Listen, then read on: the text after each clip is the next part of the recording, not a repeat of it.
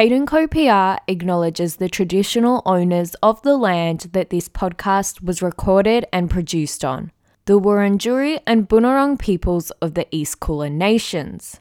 We pay our respect to their elders, past, present, and emerging, and we extend that respect to all Aboriginal and Torres Strait Islander peoples.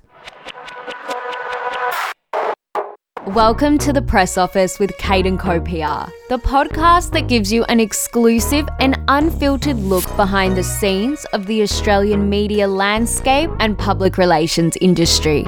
I'm your host, Marissa Jane, and if you are dreaming of a career in public relations, are an aspiring journalist, or simply just obsessed with all things digital and traditional media, then this is the podcast for you.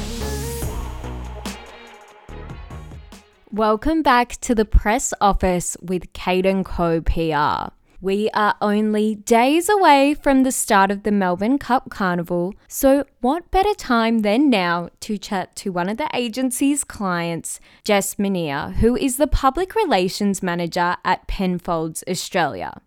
Penfolds is the naming rights sponsor for one of the greatest events on the Melbourne calendar, Penfolds Victoria Derby Day. And Kate & Co could not be more thrilled to help bring it to life this year with the welcoming back of guests at Flemington Racecourse.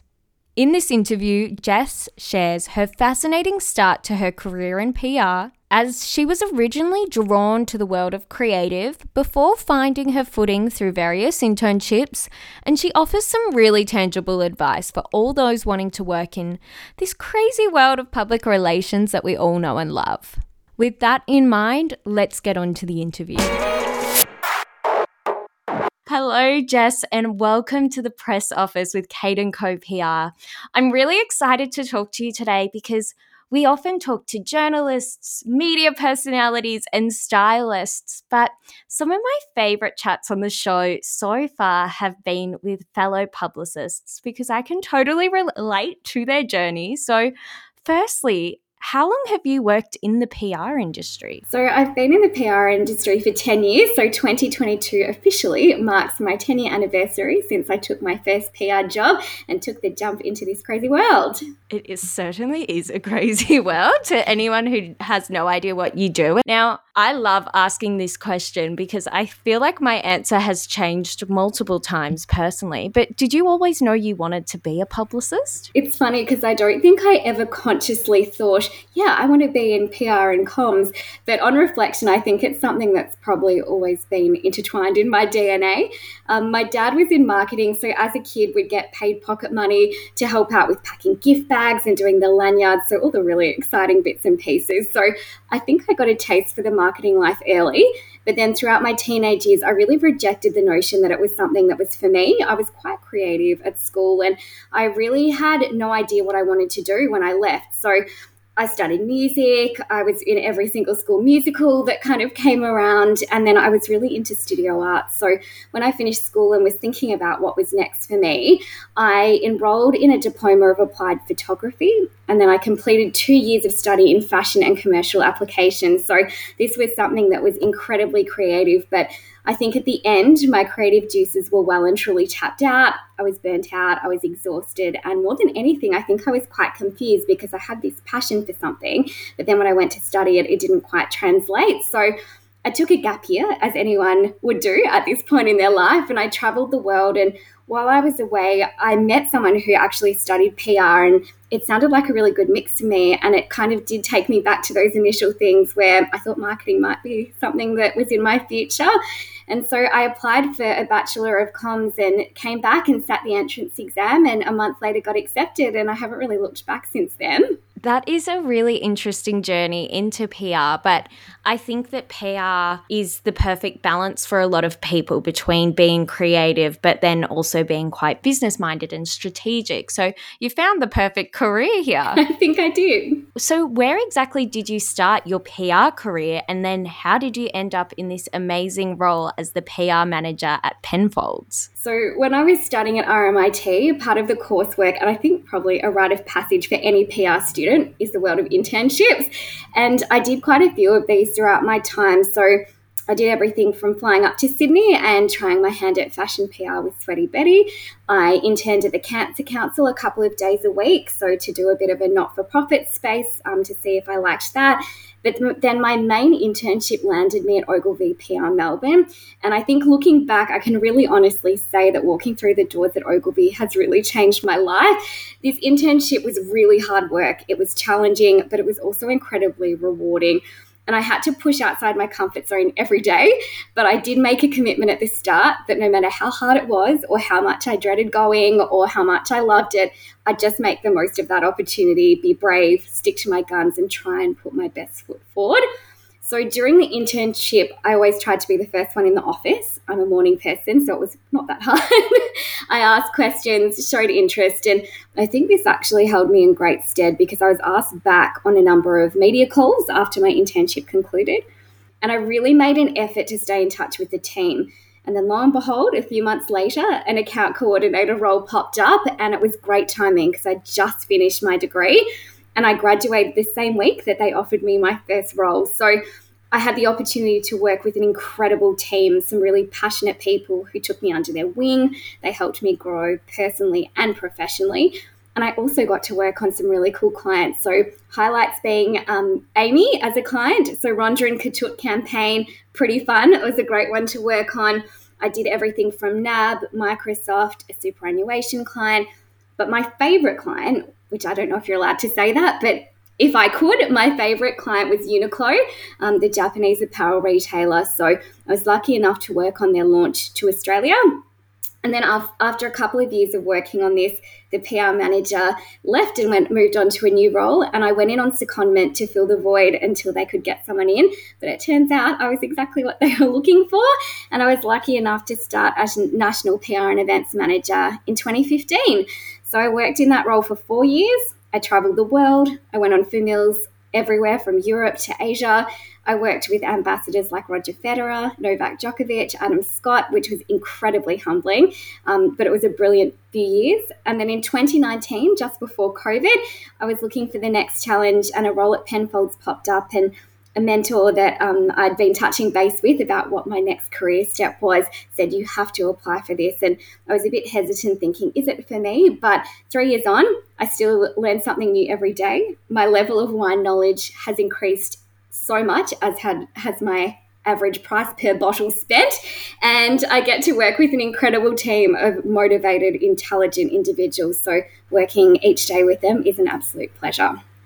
You surely have some career highlights there, but one of the things that you mentioned that I really want to highlight was how hard you worked in that initial Ogilvy internship because you left such a positive impression on the staff there. You got called back for these media calls until there was the right role. And I think sometimes you do need to just wait for that role and keep persevering, especially if it's a dream job of yours. And look, it's landed you to where you are now. As you said, it changed your life. And I think sometimes it's about faking it till you make it, like being calm on the surface, feet paddling furiously underwater. Like every day I went in thinking, I don't know if I can do this, but I think it's about having that self belief and just putting yourself out there and opening your arms to kind of new experiences and new things. Exactly that. And now at Penfolds, what are some things that you love about working with such an iconic brand? So, I think one of my favorite things, and this is probably my absolute favorite thing, is that Penfolds is synonymous with marking moments. And everywhere I go and anyone I meet, when I say I work for Penfolds, has a Penfolds story. And I think that's so important. You know, I think back to the first time I tasted Grange, Penfolds Grange. Um, I was probably 17 or 18, and my boyfriend at the time, his dad bought out a bottle of Grange to celebrate. I think it was a, a 21st or an 18th. And I remember tasting it and I didn't know any better. And I gave him the rest of mine and said, Oh, it's not my favorite. You can have it. And I look back at that and think, but it's a funny moment that how how much things have changed. And now I'm still friends with with this um, with this guy. And every you know, it's great being able to share my wine experiences with him now. On the flip side, where I'm kind of bringing something back and teaching him something new. And then consumers across the world really mark milestones and moments with Penfolds. And I think it's these wonderful stories that we're told about these special moments and the role Penfolds has played. And I think it really shows that Penfolds is truly a vehicle that drives connectedness. And it's rare and special to witness, I think, from a brand perspective. I love the diversity of working on Penfolds. You know, if I think about next week, I'll be at Flemington for Melbourne Cup Carnival. I could be on the phone to our winemakers talking about tasting notes then I could be working on an influencer strategy, a tasting for wine critics. The list goes on really, but the opportunities and experiences that come with a brand like Penfolds are fantastic. And it's a great time to be part of the team and help shape the future direction of the brand. I think as we're moving towards the ambition of becoming a global luxury icon, there's such a history that spans 178 years, and it's pretty humbling to play a small part in that progression as we move into the next 178 too. You've been doing some amazing events, and I'm really excited to see what Derby Day does bring for the brand, and we'll touch on that shortly too. But one thing I wanted to ask you about is about key opinion leaders because I know KOLs are hugely important within the marketing and PR landscape. How does Penfolds work with them and why are they so important? You know, it's funny thinking back to a time where we went glued to Instagram for three hours a day, um, you know, looking at influencer content. And I think it's the rise of importance of K- the KOL landscape since I started in PR that's really well and truly changed how we consume and interact with brands and products compared to, say, 10 years ago, even five years ago, really. So, something that I think is really important to look at is where KOLs fit into the marketing mix of brands. You know, we know that out of home and social advertising can drive really cost effective top line brand awareness, but the engagement and audience relevance of KOL is what puts a brand in the consideration set for their target consumer, and it's so important. So, KOLs sit really well in this consideration space and they're a vehicle to drive brand consideration and awareness, and also alongside objectives like generating engaging and aspirational content. So I think when you look at that for the mix, it's a really pivotal point for us. And another important factor that I always look at is KOL metrics. So I'm always bewildered when I ask a talent manager or a KOL manager for a media kit and they just come back with a series of screenshots of Instagram statistics when you work in a marketing team, budget for active activities for amplification can often be allocated by performance. And so having access to statistics is so important. And I'm a massive stickler for this. So at the end of each paid campaign, we actually really dive into those reach, impression, engagement metrics. And we're always finessing our ways of working to ensure we're involving, but we're also reaching the right target consumers. So I think they're two things that are an important way of looking at KOL. But my golden rule working with KOLs is to truly partner with individuals who believe in your brand and product, but more broadly than that, are on board with your long term journey and ambitions. So it's really a partnership. And in other words, I think probably curate a group of curious, connected, and creative individuals. So at the moment for Penfolds, we have a network of KOLs. So we work with some through ongoing partnerships, activations who've become I guess, fantastic ambassadors and brand advocates. And then we also have, I guess, a little group or a network of friends that we work with on a more ad hoc basis. But I think it's about our brilliant network that we've cultivated and I guess the power of those moments and the power of Penfolds that we've been able to harness. You've raised some really good points. One being a, around metrics, but two also being about the influencers or the KOLs that you're engaging, making sure that they're aligning with your brand values and your brand journey. It's not just about now, it's about later, the future? Where are they going? Does it align with your brand? Exactly. And I think that's also an evolving and moving feast. You know, someone might be really great um, to partner with for a certain period, but as they grow and evolve, there sometimes needs to become a mutual decision that we've outgrown each other or mm. that they're kind of transitioning into a new space. So I think it's constantly assessing and constantly challenging what we're doing and how we're doing it, and also moving with the times. Now, this episode will air the week leading up to Derby Day, which is one of the biggest events on the calendar here in Melbourne. So, with the day fast approaching and Penfolds being the naming rights sponsor for the day, how important are these events and sponsorships for your brand? So, firstly, where has 2022 gone and how are we already at spring racing period of the year? It's insane. I agree. it's really exciting that we can finally welcome guests to Flemington this year after last year that was a bit COVID hampered and we couldn't have a normal activation at Flemington for Penfolds Victoria Derby Day. But I think events and sponsorships are incredibly important and so vital to reaching new consumers, tapping into new networks and audiences. But I think now more than ever, this is something that's really important. So, as the world opens up again, people are really looking for that in person connection. Virtual definitely has a role to play. And I think we're seeing that with how we're probably more connected than we ever were to other points of the globe and being able to just pick up a Teams call and do things and make decisions quickly.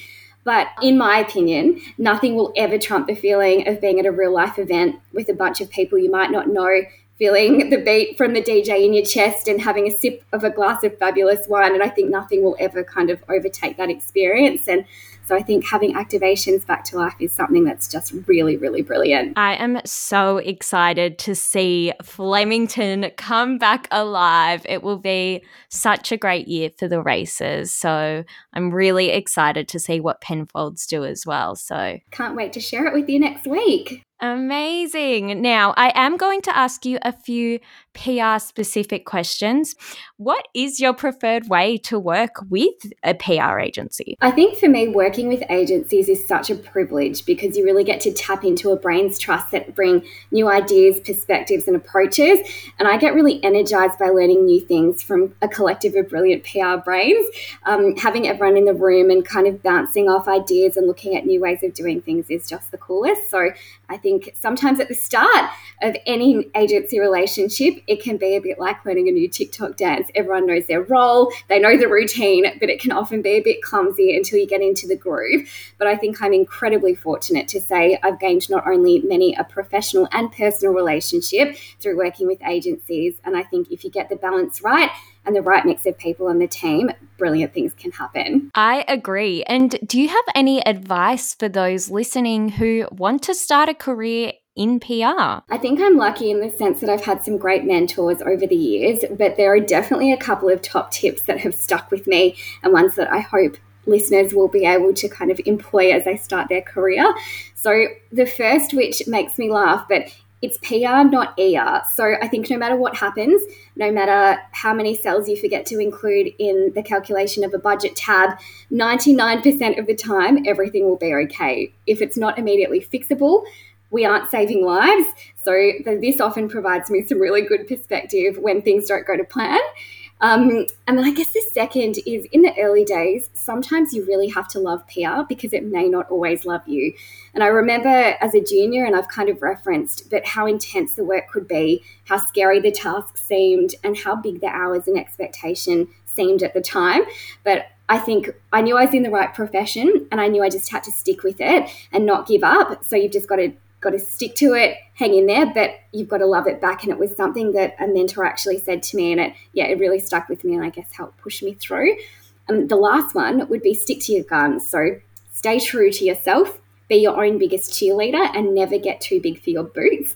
Support other professionals, other women that are moving through the ranks, and give your time freely and generously to mentor, especially juniors. So if you get asked to lecture at a university, go and do it um, offered to be an industry mentor. These things not only mean the world to juniors, and I definitely have some incredible memories of people coming in when I was at university doing that, but they also help you grow and develop as a professional by putting yourself out there. So they're probably my top three tips. They are all great pieces of advice. And I too also live by the motto, motto it's PR, not ER. It's such a good one. I, I don't know why, but publicists do seem to be quite stressed out. I mean, I wonder why, really. Yeah, I think it's our personality types. Agreed. And lastly, what are three key traits that you think are important to have as a publicist? I think probably firstly, resilience or tenacity for many reasons that I've mentioned throughout this chat today. Secondly, being in tune with the external world and cultural relevance. Stay up to date with what's happening, with trends, and just make yourself that indispensable encyclopedia of culture.